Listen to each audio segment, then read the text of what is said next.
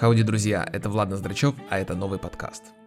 Весь месяц я хожу и хочу сделать выпуск про стартапы. Поднимаю всякие идеи, пишу в заметки, вспоминаю, как у меня все запуски проходили, как вот мы свежий продукт сделали, как у клиента все моих происходило и происходит. Смотрю в старые новые книжки, собираю разную информацию. И тут еще в Инстаграме спросил у подписчиков, чего бы им хотелось, и ответы на 80% находились в периметре темы стартапов. Все вокруг стартапов. Я подумал, что было бы здорово поговорить об этом, было бы очень круто. Как выбрать идею, как выбрать тему или нишу, как сделать минимально рабочую версию продукта или сервиса, MVP так называемый. Как его запустить, что нужно на этом этапе знать и уметь. Какие нужны партнеры, как их выбирать, что делать в первые годы работы, какие процессы строить, как опросы проводить, как гипотезы тестировать. Словом, очень много вопросов. Я просто понял, что мне и за 3 часа, и за 5 часов с этим всем не справиться, и отложил эту тему слона. Я назвал тема слона, она огромная. Я не породистый стартапер, не обучался в фондах Sequoia или Хоровица или Y-комбинаторах, я скорее такой двор-стартапер. Но тема мне очень близка. Вся моя жизнь вокруг стартапов, своих, чужих, маленьких, больших, цифровых, производственных, самых разных. Словом, самых разных, которых вначале не видны никому, их еще не признают, не чувствуют, но они лупают ту скалу и как-то пытаются, в общем-то, пробиться, и у них очень интересные пути развития, очень интересные инструменты, которыми они пользуются. Поэтому я решил есть слона по частям, сделать рубрику «Стартап с нуля», и там я шаг за шагом, небольшими выпусками начну разматывать эту тему. В новой экономике есть термин work in progress, и он означает, что постепенно показывать процесс результатов работы или продукта куда важнее, чем законченный продукт через большой промежуток времени, да, там пошел, на месяц пропал, принес какую-то фигню, показал, она не очень понравилась, пошел переделывать. Мы так не будем делать, поэтому я последую этому принципу и начну по чуть-чуть трогать за интимные места все темы, которые связаны со стартапом. И в следующем выпуске будет тема, как выбрать идею, которая точно подходит основателю и как собрать свой первый MVP к запуску. Все свои проекты я запускал с нуля, строил с нуля и делал это уже не раз. Автором учебника про стартапы я точно не стремлюсь стать, но своим и чужим опытом поделиться я хочу и могу. Так, а теперь, когда я всего этого наобещал, к сегодняшней теме. Сегодня я позволю себе размотать широкий вопрос, а именно тему жизненного цикла компании. Я считаю его фундаментально важным. Почему? Причины две. Первая за всю историю существования жанра компании со времен британской Ост-Индской компании в 1707 году, которая была создана, собрана огромнейшая статистика, как они начинались, эти компании, как они развивались, как они падали, как они воскрешались, как птицы Феникс после пепла. И в принципе у компании дела складываются плюс-минус одинаково. Понимая, как растет и развивается компания, любой бизнесмен, любой сотрудник, любой топ-менеджер сможет навести для себя резкость. О себе, о своей работе, о своем проекте. Понимая, что у любой компании есть циклы развития и жизни, и понимая, что происходит прямо сейчас, в конкретный момент, в конкретный цикл, а что будет в будущем, очень сильно помогает заземлять себя. Очень помогает заземлять людей. Дает уверенность, чтобы двигать свой проект и не суетиться быть терпеливым в поиске результата, знать какие-то основные точки, на которые я могу опираться как предприниматель, и не слить раньше нужного, и не проспать момент, когда надо расти. Вторая причина, и я это знаю по себе очень хорошо, Бывает, мы прочтем Harvard Business Review или насмотримся кейсов в YouTube, крутых историй успехов, которые нас вдохновляют. Мы начинаем себя сравнивать с ними мы слышим их проблемы, мы слышим их проекты, мы слышим то, чем они прямо сейчас занимаются, и нам кажется, что их проблемы – это наши проблемы, у нас такие же. Но они вне нашего текущего уровня. Это большие компании с другими вообще вопросами. И мы начинаем наворачивать себя, думать, что у нас такие же вопросы, и нам надо срочно их решать. Очень-очень часто новые интернет-предприниматели заботятся о том, как назначить KPI новым сотрудникам на несуществующие процессы, когда у них две коллеги в команде. Продукт нафиг никому не нужен, клиент его не покупает, а если покупает, то недоволен, возвращает, а деньги на продвижение заканчиваются уже в эту пятницу. А вдруг, может, нам не нужно заниматься сейчас этим проектом, а может быть, нам нужно каким-то другим сейчас заняться? Я вижу свою задачу в этом подкасте раскрыть этапы развития компании, раскрыть циклы и рассказать, что на самом деле должно происходить в каждом из них. И, возможно, вы увидите в них себя и уточните свои планы. И важно, После этого выпуска смогу с чистым сердцем начать погружаться в детали каждого из циклов развития компании, начиная, конечно же, со стартапа. И там мы с вами переберем кучу инструментов, фишек, методов, которые нам пригодятся в ежедневной работе. Так вот я себе придумал. Для меня любая тема – это ментальные полки в голове. Это такой шкаф. Это у меня полка книг про фантастику, а это про бизнес, а это про велики, а это еще про что-то. И сегодня мы с вами строим шкаф этапности развития компании, чтобы точно знать, где что будет лежать.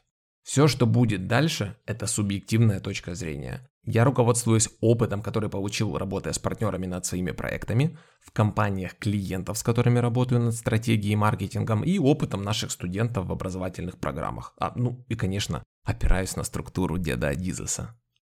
В процессе у вас будут вопросы, которые будут начинаться со слов «А как же делать, знать, уметь в каких-то местах, которые вас особенно заволнуют во время нашего разговора?» И эти вопросы правильные. Но это не тот подкаст, где вы будете получать прямые ответы на них, но вы точно сформируете себе такой вопрос.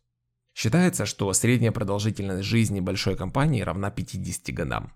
Примерно к этому возрасту компании банкротятся, поглощаются другим бизнесом или продаются.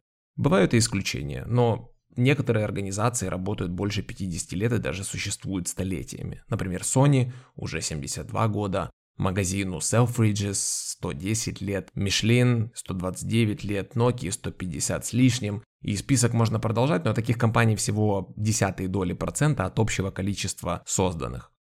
Одни живут долго и успешно, другие умирают э, на стадии развития стартапа или в течение нескольких лет после основания. В Украине статистика печальная, 9 из 10 закрываются в первый год, но это не только про Украину, не будем здесь про зраду, потому что 9 из 10 стартапов закрываются в принципе везде. И даже большие успешные компании не застрахованы от ошибок, которые ведут к банкротству. Но за свою жизнь все они проходят несколько характерных стадий, о которых мы сейчас с вами поговорим. Сейчас месяц апрель, а 1 апреля, как будто юмор какой-то, была основана компания Apple, ей исполнилось 43 года.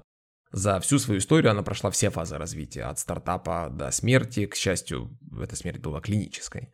Давайте посмотрим, через какие этапы проходят компании, и заодно затронем близкую нам тему, чем же на самом деле нужно заниматься, когда наступает тот или иной этап. Что нужно делать, а что не нужно. А в процессе иногда будем вспоминать Apple как пример. Старик Адизес придумывал очень понятные этапы, и мы не будем отклоняться от его философии, поэтому пойду по его циклу, и первый этап это зарождение. Это когда компания существует только в вашей голове, в голове основателя. Подробно, как зарождается такая идея, как ее выбрать, мы поговорим в отдельном выпуске. Но в этот романтичный период предприятие основывается на мечтах и возможностях, а основной задачей владельца, который придумал эту всю историю, обложить себя аргументами, которые будут подпитывать его ум и мозг э, для того, чтобы он развивался в приверженности этой идеи, да, для того, чтобы он ее полюбил, для того, чтобы он ей вдохновился. Чем выше риск и неопределенность этого проекта или этой идеи, тем сильнее должна быть вера в результат основателя. Потому что другой валюты, в кавычках возьмем это, да, у вас просто нет. Что еще остается? Вера в себя и в идею. Вот основная мысль. На данном этапе развития компании наемные руководители будут бесполезны и безумие нанимать их. Однако я знаю кейсы, где большой бизнесмен и инвестор нанимает очень опытного SEO для запуска на первый же год. Но все равно находится на расстоянии вытянутой руки и направляет и синхронизируется. Какие же проблемы бизнеса на этапе зарождения?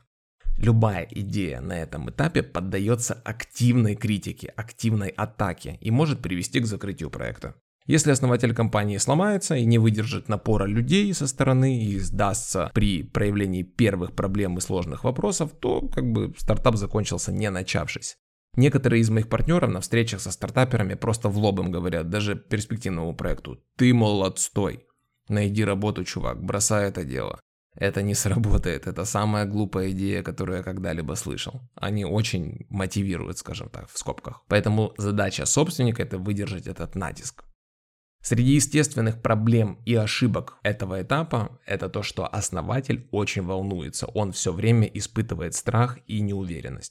Но в этом же этапе бывает и обратное, что полное отсутствие страха и низкая приверженность идеи внутри в основателе. А вот да, если как бы получится, классно, если нет, то как бы и нет, ну и хрен с ним. В голове еще нету ответа, кто что будет делать, э, кто какие задачи будет решать, какие люди нужны. Постоянные проблемы будут в выборе приоритетов. Э, либо я буду менять мир, либо я буду зарабатывать деньги. И если это выбор в сторону денег, то поведение такого будущего владельца и основателя становится спекулятивным или хапужным. Урвать, бежать, и сама идея бизнеса теряется. Тратится лишнее время на обдумывание ненужных деталей, мол, наша миссия будет это цена и качество, или качество и цена, или в каком порядке лучше это произносить. Для того, чтобы компания прошла этот этап зарождения и перешла на стадию младенчества, это я пс, забегаю наперед, озвучивая следующий этап, требуется твердая уверенность собственника в своей идее. Он должен быть в ней убежден до конца. Чем скорее будет проведена оценка идеи, доработана идея до готового состояния и собраны все доказательства в пользу создания такого бизнеса, тем быстрее компания начнет развиваться. С этой именно точки. Основатель должен на данном этапе развития организации вложить все свои усилия в проработку своей идеи и придать ей четкий вид, а затем принять смелое решение о создании компании. О том, как это, готовый вид идеи, мы подробно будем говорить в следующих подкастах. Но короткий и, возможный банальный пример такой. Люди каждый день делают контент для своих социальных сетей, для своих каких-то других потребностей. Я фотограф, я могу научить их делать контент, я могу делать такой контент для себя. Когда-то, возможно, я придумаю, как сделать такой контент автоматически, но вначале я точно смогу за деньги заниматься любимым делом, а позже найду людей в команду, создам компанию и буду предоставлять услуги по созданию контенту бизнесу, например. Следующий этап это младенчество. Ей-богу, Адизес, ну come on. На этом этапе очень много работы. Будущее компании туманно, а бизнес-процессы могут меняться чуть ли не каждый день. В этот период управление держится только на харизме лидера, на харизме собственника и его умении убеждать. Этого хватает, когда организация небольшая и все друг друга знают лично, как на заре Apple, например, где первыми работниками стали друзья и знакомые Джобса. Те, кто не верит в проект, быстро уходят. К примеру, мало кто помнит, что у Apple, кстати, был третий основатель, звали его Рональд Уэйн. Он продал свою долю через 12 дней после основания компании. За 800 баксов продал и еще полторушку получил за отказ от претензий. Сейчас бы он владел 10% компании, что в 2019 году стоило примерно 90 миллиардов долларов.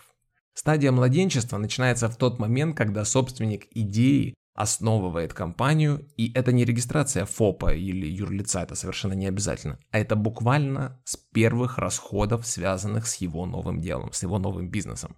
Потратил деньги на что-то, чтобы запустился бизнес, там на сайт или на какую-нибудь фотокамеру или на какую-то подписку, и тут же ты взял на себя финансовые риски и определенные обязательства. С этого момента дело положено. Идея превращается в конкретные действия, время для мечт заканчивается, а от компании уже требуют каких-то четких результатов, приходят первые клиенты, уже что-то хотят. И вот организация в младенчестве, она требует двух главных вещей. Первое – это периодически вливать деньги, и пока не спрашивайте меня, откуда они возьмутся и так далее, сейчас понятно, что их надо просто в целом вносить. Зависит это от бизнеса, от масштаба его, но это не всегда много, но все же нужно вносить. И второе – безграничная любовь и поддержка от основателей. Производительность новой компании находится на низком уровне. Результаты вообще галимые. Вы и компания только учитесь, и каждый день как в тумане. Вот вы приходите на работу, все как во сне. Общаетесь с клиентами, и ваши поручения это задачи в стиле этого анекдота. Какая вероятность встретить динозавра на улице? 50 на 50. Может быть э, получится, может быть и нет. И черт знает, чем это все закончится. Меня разоблачат.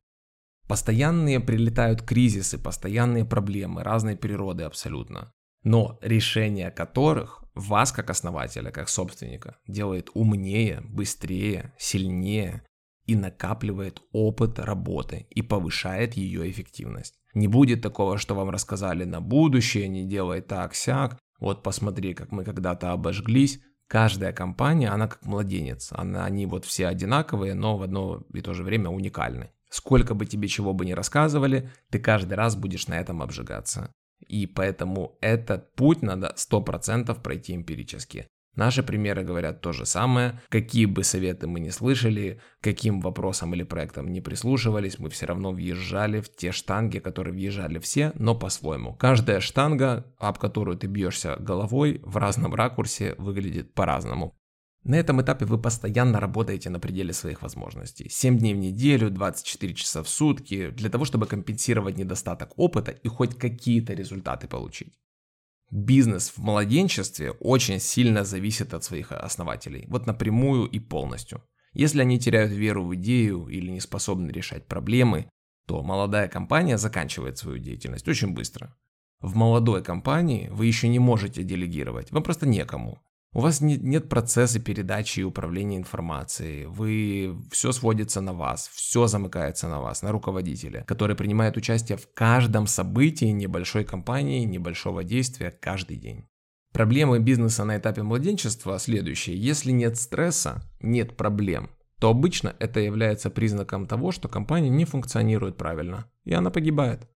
Управляющий партнер нашей школы Unit School of Business Артем Макеев, будучи очень опытным управленцем и предпринимателем, целый год был человеком из стекла, полным стресса и неопределенности, который носился по коридорам и старался не разбиться. Не разбился и все получилось, но этот этап должен был пройден органически. И чувство стресса, чувство тревоги и неопределенности – это нормальное органическое чувство, и оно должно быть. Среди характерных проблем этого этапа связанные с первым опытом использования продукта или услугой конечным потребителем. Вы продали что-то, он взял это в руки, оно распадается, не работает, не, не нажимается, не едет, ну и не получается внятно забрать у него обратную связь и спросить, что же не так. В срок не выпускается готовый продукт, потому что вносится куча мелких правок, потому что усложнилась разработка по дороге, процесс не учтен и так далее. Мое любимое, потому что в этом состоянии я горел много раз. Хотеть заработать на продаже непрофильных товаров и услуг. Ну как? Ну вот же ж, под носом же ж деньги лежат. Вот же ж клиент, давай ему еще вот это продадим. Лежат на полу, алло. Это очень отвлекает от основной идеи вашего бизнеса, вашего продукта или услуги. Это размывает фокус, это отвлекает команду, это полный деструктив, и это одна из проблем. Вы меняете первоначальную концепцию продукта просто в процессе разработки. Это может быть нормальным, потому что вы тестируете, как продукт ваш работает на рынке. А может быть эмоциональным решением, и вы до конца не дожали вопрос, не обладаете методологией каздева, теста MVP и просто отозвали это решение. У вас нет правил, нет процедур для эффективного управления, структуры компании, ничего не понятно. Вы и ваши сотрудники повторяете одни и те же ошибки. Сейчас бы заикал Стивен Кови где-то со своим правилом не делать одну и ту же ошибку дважды. Кстати, обязательная книга – это «7 навыков высокоэффективных людей» на разных этапах жизни воспринимается абсолютно по-разному. Если вы читали эту книгу несколько лет назад, то обязательно перечитайте во имя новых инсайтов. Идем дальше. Недостаток управленческих навыков и делегирования. Да, и делегировать непонятно еще кому. Вы принимаете решение без изучения тонкостей вопроса. Вы вообще не анализируете, не понимаете, что вы делаете. И это приводит все к новым и новым проблемам. Ну в Ютубе нам же говорят, да попробуйте, чего вы, попробуйте смелей. Ну да, но риски вот такие вот. Ну и классика для этого этапа развития – это кассовый разрыв, э, минуса на счету, минуса на компании, ты всем должен, а тебе не должен никто. Ну и все сотрудники устали, потому что тоже опыта немного, ты стараешься делать то, что ты не умеешь, а привлечь людей с необходимым уровнем компетенции просто не выходит. Микро-нано-контролинг со стороны владельца, который просто стопорит всю работу и всех раздражает, это тоже одна из причин, почему на этом этапе появляются большие трудности. Владелец не терпит ошибок и повторения однотипных ошибок и не, не пытается услышать обратную связь. Это вот как раз про меня, я так делал, но с тех времен я уже очень сильно спрогрессировал. Чрезмерный анализ ситуации, а значит решения не принимаются и вагончик не едет. Деньги, которые вложил владелец, его партнеры и инвесторы, расходуются не точно и просто проедаются, прожигаются. И если эти проблемы не решать и не превращать в систему какую-то, то компания придет к детской смертности, по сути. А причины часто проще простого. Закончились деньги и перекрыть минус мы не можем, а основатель потерял энтузиазм и веру в идею. Все, баста, финита ля комедия. Ну, если этот этап затянется и не перейдет в следующий, то компанию также ждут такие же расстройства. И так все по кругу. Как переживают этот этап? Ответ очень простой. На энтузиазме владельца. На своем примере показывайте вовлеченность в работу и сами приносите результат. Постоянно проясняйте людям, зачем вы сейчас будете работать над каким-то анализом или новым продуктом или чем-то еще. Объясняйте, что вы делаете, почему и что это даст. Если вы будете как электровеник носиться туда-сюда, то люди на вас будут смотреть как на мультяшку и крутить у виска, а ясности у них будет ноль. Компании на этой стадии больше всего необходим рост продаж. В этом числе рост повторных продаж, которые могут стабилизировать денежный поток. Все усилия должны быть сосредоточены на создании новых продуктов, улучшении старых, работе с клиентами и повышению продаж. Компании необходима жесткая централизированная система принятия решения. Нет времени для каких-то вторых, третьих, четвертых мнений, нет времени на компромиссы, должен быть центральный замок, который принимает все решения. А когда продукт компании укрепляется на рынке, растет спрос и появляются повторные продажи, организация переходит в следующую стадию своего развития, в стадию высокой активности. Или стадия go-go по Адизесу. На этой стадии продукт компании пользуется популярностью, ну и в целом имеет высокую лояльность. Продажи растут, все в принципе хорошо, это позволяет компании процветать. Этот новый вкус успеха, он порождает уверенность и высокомерие руководителя в какой-то степени. Вы наверняка встречали таких людей. Любые возможности роста начинают использоваться настолько стремительно и решения приниматься настолько спешно, вообще без точных расчетов, без анализа, без лишней мысли. И вот компания чувствует себя довольно-таки резвой. Компания берет на себя обязательства, которые не может выполнить с учетом имеющихся ресурсов, поэтому все время жаждет нарастить такие. На данной стадии развития организации вот все эти процессы, которые внутри компании работают, они очень слабы. Учета затрата доходов нет, движения денежных средств нет, оно все ведется грубо и неточно. На этой стадии компания не всегда имеет четкое представление о своей рентабельности, то есть она здраво не понимает, сколько она зарабатывает. Словом, если собственника просят, какая маржа или еще какую-нибудь метрику, то он, конечно же, растеряется. Функции еще полностью не закреплены за конкретными людьми, задачи ставятся по привычке и могут иногда конфликтовать с ранее поставленными задачами, целей четких нет, нет четких задач, очень высокая нагрузка и она очень напрягает людей, новые сотрудники нанимаются с огромной скоростью, случайно, пальцем в небо, и эти новые сотрудники, они обычно обладают скудным опытом и навыками. В компании нет четко установленных процессов обмена информацией, то есть кто-то что-то делает, и друг друга они не слышат, не знают, что у кого происходит. Принятия решений и контроля централизированного тоже нету. Никаких Trello, никаких телеграммов, ERP, инструкций и прочих технических вещей. Инфраструктура компании превращается в карточный домик и развивается абсолютно хаотично. По мере появления новых задач и какие-то новые проблемы прилетают, и вот мы как-то их там, в общем-то, решаем. Результатом такой работы является управленческий кризис. В нем компанию шатает, болтает, и она становится неэффективная, она начинает терять лояльных клиентов, и это тот случай, когда вы как собственник начинаете обращать на внимание на рекламу, стань эффективным руководителем. Все члены организации хотят одного централизированного контроля, установления каких-то понятных приоритетов, назначения ответственных и правильной постановки задач. Все устали от колбасы, от того, что все непонятно и все в хаосе, все стремится к какому-то центральному порядку. Мы хотим, чтобы было все ясно и понятно. Именно на этом этапе собственник начинает думать о том, чтобы научиться и настроить управление, чтобы не сойти с ума. На этапе стремительного роста вот этого, да, и активности компании возникает ловушка основателя. Этот термин означает высокую зависимость конторы, компании или проекта или стартапа от ее собственника, от ее основателя. Он на себе замкнул все задачи, все процессы, все, что происходит в компании на нем, у него не хватает времени ни на анализ, ни на встречи, ни на что другое. Копится огромный бэклог задач, который просто не выполняется. Нам нужен ролик, нам нужна уборщица, новая дверь, страховка на машину, уволить Игоря. На все ответы это дядя Коля. А дядя Коля сейчас сидит с клиентом. Основатель компании становится самой большой проблемой в организации. И ловушка основателя, она в трех случаях возникает. Когда руководитель компании перестает помогать компании и просто больше не имеет нужных навыков для управления крупным бизнесом, ну, крупным, средним бизнесом, просто заканчиваются навыки.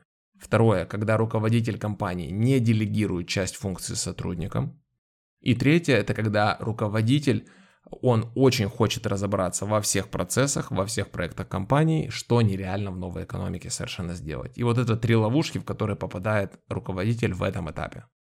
Часто ловушка основателя возникает в семейном бизнесе. В такой ситуации основные должности, основные ключевые люди в компании занимают члены одной семьи. Но они очень часто не имеют нужного опыта и компетенции для решения задач своей компании. Вообще. И ты попробуй пойди родственнику расскажи, что Тетя Галь, вы не можете быть финансовым директором, потому что нам нужно форкаст для стартапа сделать, финансовое планирование, поэтому надо как-то подвинуться. Ну и тетя Галя вам быстро расскажет, э, почем в Одессе рубероид. Типичные проблемы на этом этапе в том, что у компании появляется излишняя уверенность в своем успехе и вот какое-то такое высокомерие владельца. Путаница в приоритетах, ответственности людей, их функциях, все задачи стали одновременно важными. Деньги улетают в трубу, контроля за издержками почти нет, бюджетирование не ведется, анализа денег не существует. Ценные люди начинают уходить, приходят им на смену новые, слабые, неадаптированные, неслаженные, несработанные люди и вносят еще больше деструктива и хаос. С одной стороны кажется, мы растем, продажи растут, все классно и вот я такой крутой, но в операционке полная жопа. Как проходит этот этап? Становятся гибкими. Задача руководителя сказать «нет» всем неприоритетным вопросам. Конечно же, понимая, в чем приоритетные. Компания на этой стадии высокой активности, они нуждаются в непрерывной реструктуризации. Это абсолютно нормально, поменять департаменты местами, поменять структуры пять раз в день, людей, процессы внутри. Блин, ну мы только закрепились, а тут бах, надо снова переделать. Это нормально. Мы такое в суперлюдях переживали не менее семи раз, и сейчас иногда возвращаемся и допроживаем еще. Тут команда, руководители должны постоянно пересматривать и обновлять организационную структуру. Пересматривать функции людей, да, придумывать KPI, следить за качеством работы, обязательно и очень много обмениваться информацией о том, что происходит, кто что делает. И очень важно – это контроль денег. Главным навыком на этом этапе – это делегирование и контроль поручений. И лучше это делать группе людей, а не одному единственному человеку, а вдруг он, как и вы, не понимает вопрос. А коллективная работа помогает укрепить дух команды. Когда процесс делегирования проходит успешно, когда вы передали какие-то полномочия, уже руководитель может постепенно переходить к процессу отдачи власти какому-то другому человеку и смещать, в общем-то, с себя снимать вопрос ответственности за какие-то решения. Стадия юности – это следующая стадия. На этой стадии по Адизесу компания переживает свое второе рождение. Ну подожди, только же родилась. На этом этапе власть не центральная, а принадлежит департаментам, когда маркетинг-директор может поддержать или заблокировать запрос отдела логистики. То есть это полная децентрализация, есть островки власти. Это уже не интерпренершип или не предпринимательство, да? Это профессиональное управление с четким фокусом. Зацените, что эти этапы, которые мы с вами обсуждаем, это как будто много маленьких жизней с разными навыками, с разным опытом. Такое впечатление, что в ролях каждого этапа совершенно разные предприниматели. Но нет, один и тот же предприниматель проходит с самого начала до самого конца. И казалось бы, вот как так можно все это совместить? Ну вот так. И не удивляйтесь, когда вы слушаете экспертов, когда они говорят про прикладные знания, а большие дядьки говорят про вдохновение то они просто находятся на разных этажах. И один, и второй, они абсолютно правы, просто они говорят для разных людей на разных уровнях развития своих компаний. На стадии юности самый яркий пример и проблема – это внутренние конфликты в командах. И если не решать и не обращать внимания на них, то они могут просто завалить контору. На этой стадии культура компании должна перейти из состояния монархии, где главный царь принимает все решения, конституционную монархию, где есть власть каких-то групп, но конечное слово всегда все равно за королем. Должна произойти децентрализация власти.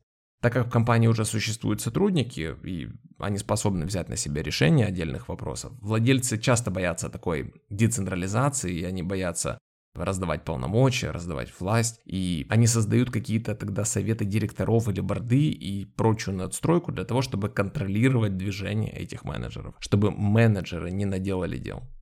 На этапе юности на место основателя компании приходит профессиональный менеджер, который меняет подход и стиль решений.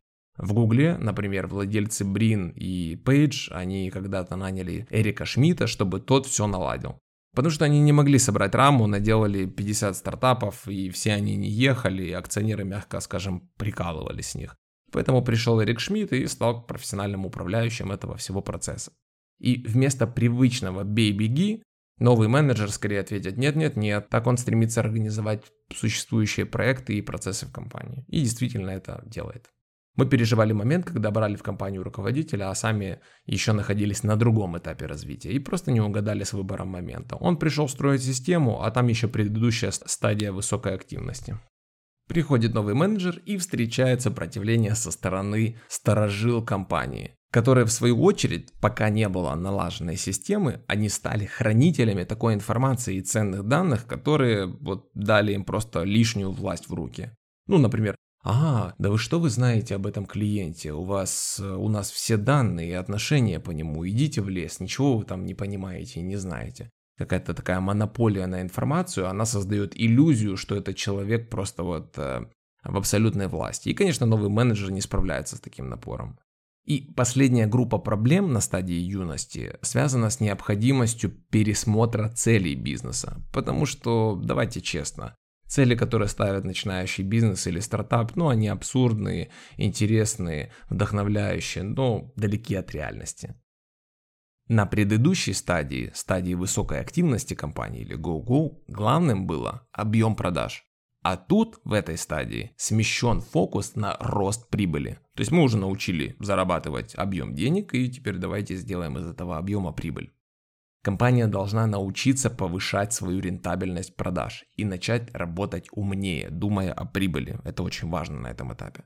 Новые задачи и проекты, они становятся легче и принимаются, если они не только повышают продажи, но и повышают доходность продаж. Такое переключение цели возможно только при пересмотре принципов и приоритетов работы каждого подразделения в компании. Ну, представьте, вы вдруг неожиданно говорите, что ага, вы все зарабатывали большие барыши, собирали много денег с рынка и с клиентов, а теперь, в общем-то, нам это не сильно интересно, нам интересна прибыль, поэтому давайте работать на эффективность внутри, сокращать, искать свою прибыль, добавлять процентные пункты и так далее, и так далее, и так далее. И не сомневайтесь, что тут не обойтись без сопротивления. На этой стадии проблемы и ключевое – это напряг внутри компании. Возможные столкновения и между старыми и новыми сотрудниками, и между основателем и нанятым профессиональным руководителем компании, вот, например, как у Ларри Пейджа или Брина с э, Шмидтом, конфликт между сотрудниками и основателями может привести к одной из двух ситуаций. Первое – это SEO увольняется и основатель бизнеса снова берет штурвал в свои руки, а второе – это SEO получает избыточную власть, Чаще такое в США происходит, но и у нас тоже такое может быть, когда вот с появлением совета директоров исключают основателя из бизнеса. Когда-то так было с Джобсом, в Apple его убрали, и в этот момент ожили сразу конкуренты, IBM, они начали выпускать там свой персональный компьютер. Компания пробовала справиться с этими проблемами, и Apple значительно расширила ассортимент, наделала какой-то там фигни, и стала терять просто имидж первопроходца, инноватора, и тем самым пошатнула свою репутацию и свой бренд какими-то бездумными решениями в сторону продуктов. Это я все веду к тому, что потеря основателя в работе компании нежелательна, мягко скажем. Если в первом случае компания рискует просто сделать два шага назад и в результате прийти к провалу, когда собственник возьмет штурвал, то во втором случае компания перестанет развиваться, начнется стагнация продаж и наступит этап преждевременного старения. Среди естественных проблем и ошибок этого этапа – это то, что в нем низкий корпоративный дух. Вот сотрудники воюют между собой, есть столкновения департаментов, нету целей, нету фокуса, на прибыли тоже нету фокуса. Может расти прибыль, но падать продажи. Прибыль же есть? Да, норму прибыли 20% же нарисовали, нарисовали. Но если объем продаж был раньше там условно миллион, а сейчас 10 э, тысяч, а норма прибыли осталась 20%, то, понятное дело, это как бы погоды не делает. Делегирование полномочий и передача власти другим людям не происходит. Продолжаешь работать сам, как собственник, как владелец. И пока меняются цели, компания чуть-чуть притупляется в развитии, потому что пока всем ничего не понятно, никто особо и не дергается, не летит вперед. То есть нету сфокусированного движения свиньей, так сказать. Популярное событие в этом этапе также уход ценных сотрудников из компании, а владелец сброшен с пьедестала авторитета. Инвестиции уходят из бизнеса, а прибыль изымается активно для того, чтобы, там, я не знаю, удовлетворить свои какие-то а, частные потребности.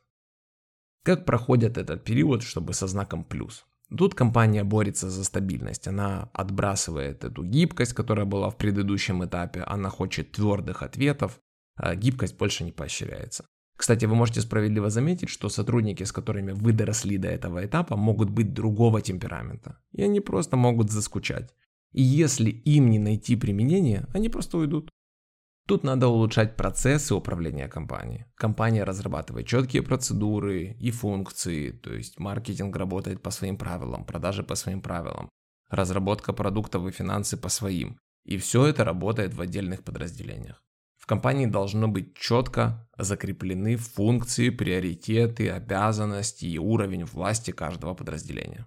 После создания прочной структуры, вот важно построить доверие к ней и найти правильных людей, которые впишутся в эту структуру. Не факт, что это те же люди, которые есть сейчас, но вам очень повезет, если такие есть с вами, и они с вами останутся и продолжат работать. На данном этапе высокое значение приобретает миссия и ценности компании, которые раньше, заметьте, были только в голове, во-первых, основателя и Второе, это мы только сейчас про миссию заговорили. Это, этого значения не было нигде, ни в одном из этих этапов. С них не начинают, их включают как инструмент. Если вы, слушая про эти этапы, нашли себя занятым другими делами, то рассмотрите эту информацию к сведению, и может быть вы измените приоритеты в своей работе. И вот создание этой новой инфраструктуры внутри компании, она потребует времени, и вы можете, не знаю, вызвать колебания внутри компании, вы можете всех раздражать, и уровень продажи прибыли может меняться в этой связи. В тот момент, когда эта созданная инфраструктура снова заработает и покажет стабильный рост доходов, то компания она перейдет на следующий этап своего развития, на стадию рассвета. На этапе юности не стоит уделять сильное значение автоматизации процессов, так как э, ключевые процессы еще не созданы или отсутствуют. Стадия расцвета бизнеса. Это golden hour в жизни компании. Компания сбалансирована между быть гибкой и менять что-то, если нужно, вдруг легко принимая и адаптируя изменения, ну и с жестким управлением в процессах, которые тащат бизнес вперед. Это вот такой вот баланс-борд. У компании четкие цели, каждый отдел имеет четкие приоритеты, все сотрудники последовательно, упорно и четко выполняют свои задачи. Компании приведены в соответствие все там эти миссии, стратегии, структуры, процессы управления информацией, в общем, вся эта бума- бумажнятина и вся структуризация, процессизация и другая зация. Компания работает отлаженно, как единый механизм. Проблемы бизнеса на стадии рассвета это в том, что и самая большая проблема, по сути. Это возникновение желания сохранить все как есть. И так все работает хорошо, у нас хорошие продукты, хорошая доля рынка, нам не нужно выдумать что-то новое, не стоит э, рисковать, не стоит экспериментировать. Это очень частые высказывания руководителей, когда, в общем-то, бизнес уже обрел какую-то такую серьезную позицию. Но это является самой большой ошибкой. И на дне этого колодца лежат амбиции Nokia, кодеков и других компаний. Компания, даже достигнув пика своего развития, она ежедневно должна стараться искать точки прорыва в технологиях, в новациях, в новых рынках, территориях и так далее. Такой быть поджатой гончей собакой, а не жирным ребенком. Рынок и конкуренты, они всегда идут вперед, постоянно развиваются и постоянно разрабатывают какие-то новые способы оптимизации затрат, э, выпускают совершеннее продукты, какие-то процессы лучше, приемы ведения бизнеса интересней. И вторая важная проблема бизнеса на этапе расцвета – это нехватка персонала с необходимым уровнем знаний и компетенций, вот чтобы он приходил и умел делать то, что ты хочешь. Тебе не нужно его учить, чтобы он был готов, и это очень важная проблема. Часто в такой ситуации компании начинают выращивать кадры внутри своей организации, но на это уходит очень много времени, поэтому мы видим такой огромный рассвет подготовки кадров для растущих бизнесов, ну, например, IT. Как проходит этот этап? Рецепт прост. А, постоянное развитие. Постоянное развитие, улучшение и инвестиции в рост. На стадии рассвета компания начинает развивать новые подразделения, а, открывать новые бизнес-единицы, осваивать новые отрасли, которые в свою очередь тоже проходят весь этот процесс этапов, которые мы здесь с вами проговариваем, как отдельные бизнес-юниты. Как только компания начинает стоять на месте и перестает делать какие-либо усилия к освоению новых э, точек роста, то она начинает просто стареть в начальный период старения руководители компании, они могут не замечать упадок. Но этот процесс достаточно плавный, и там процент туда, процент сюда, и это может растянуться во времени. Продажи и рентабельность компании еще долго имеют положительную динамику. Темпы роста замедляются, и оно все постепенно переходит в стагнацию, постепенно там еще-то опускается. Стадии стареющей компании по Адизесу. Этапы старения отличаются между собой только по интенсивности и масштабу проблем. Он делит на несколько подходов. Стадия стабильности бизнеса, он говорит, что это один из этапов старения. Стабильность зло и первый шаг к старению. На этапе стабильности продажи уже не растут, э, но еще и не начинают снижаться, и компания чувствует себя уверенно и спокойно. Топы сидят и пассивно следят за продажами, проспят, как, как меняется потребность потребителя. Это пример цифровых фотоаппаратов или как Монобанк э, начал двигать Приватбанк. Компания теряет связь с внешним миром и перестает прислушиваться к советам и трендам. В компании начинают преобладать краткосрочные цели, длинные проекты замирают, инвестиции в инновации куда-то уходят и исчезают. Есть еще один вид старения, это аристократия, когда руководство превращается в попов-олигархов с тяжелыми попами, развивается тяжелый массивный админ-аппарат, бизнес на стадии развития вот этой аристократии начинает там отстраивать новый офис классный, создавать какие-то классные комфортные условия, все машины покупать для управленческого персонала, все такие становятся микроолигархи. Руководство компании, вот оно дальше и дальше отдаляется от э, понимания рынка, начинает осознавать тенденцию что продажи уходят из-под ног, они снижаются, но никто не спешит рассказывать акционерам эти печальные новости, потому что у них же так все хорошо. Вся информация преподносится в положительном ключе и до последнего момента удерживается. Дальше идет этап бюрократии, и ну, это когда без бумажки ничего не происходит, и все так сложно, что ни руку не поднять, ничего не сделать, инноваций там нет, жизни нет, это душная комната абсолютно, и даже этот этап обсуждать, это просто катастрофа, даже не хочу. Ну и смерть компании. Это завершение работы организации на рынке. Все. Выключаем свет, распродаем имущество, активы, выводим инвестиции. До свидания. Какие выводы? Я думаю, что дослушав до этого момента, вы поняли, что такое жизнь компании и нашли себя в этой истории. Увидели свои проблемы, поймали какие-то инсайты, почувствовали состояние. Любые действия собственника, они должны быть уместны, они должны подходить к моменту жизни компании. Не стоит делать процессы, когда нет продукта. Не стоит менять команду в активном росте. Не надо убирать инвестиции в новации, когда прибыль ручьем вдруг пошла. У каждого этапа и у хорошей шутки есть одно общее правило, это вот выбор момента. Пошлый анекдот на приеме у королевы не расскажешь, но зато с корешами вечером после этого в пабе можно. Задача Адизеса была предупредить нас, но мы с вами знаем, что скажите им, что краска не высохла, и они воткнут в нее палец, чтобы убедиться в этом. Продолжайте учиться, узнавайте больше, напитывайтесь э, о чем угодно, не бросайте свой мозг э, в скуке. Скучный мозг – это мастерская дьявола. А имя дьявола – склероз. До встречи в следующих подкастах. Пока.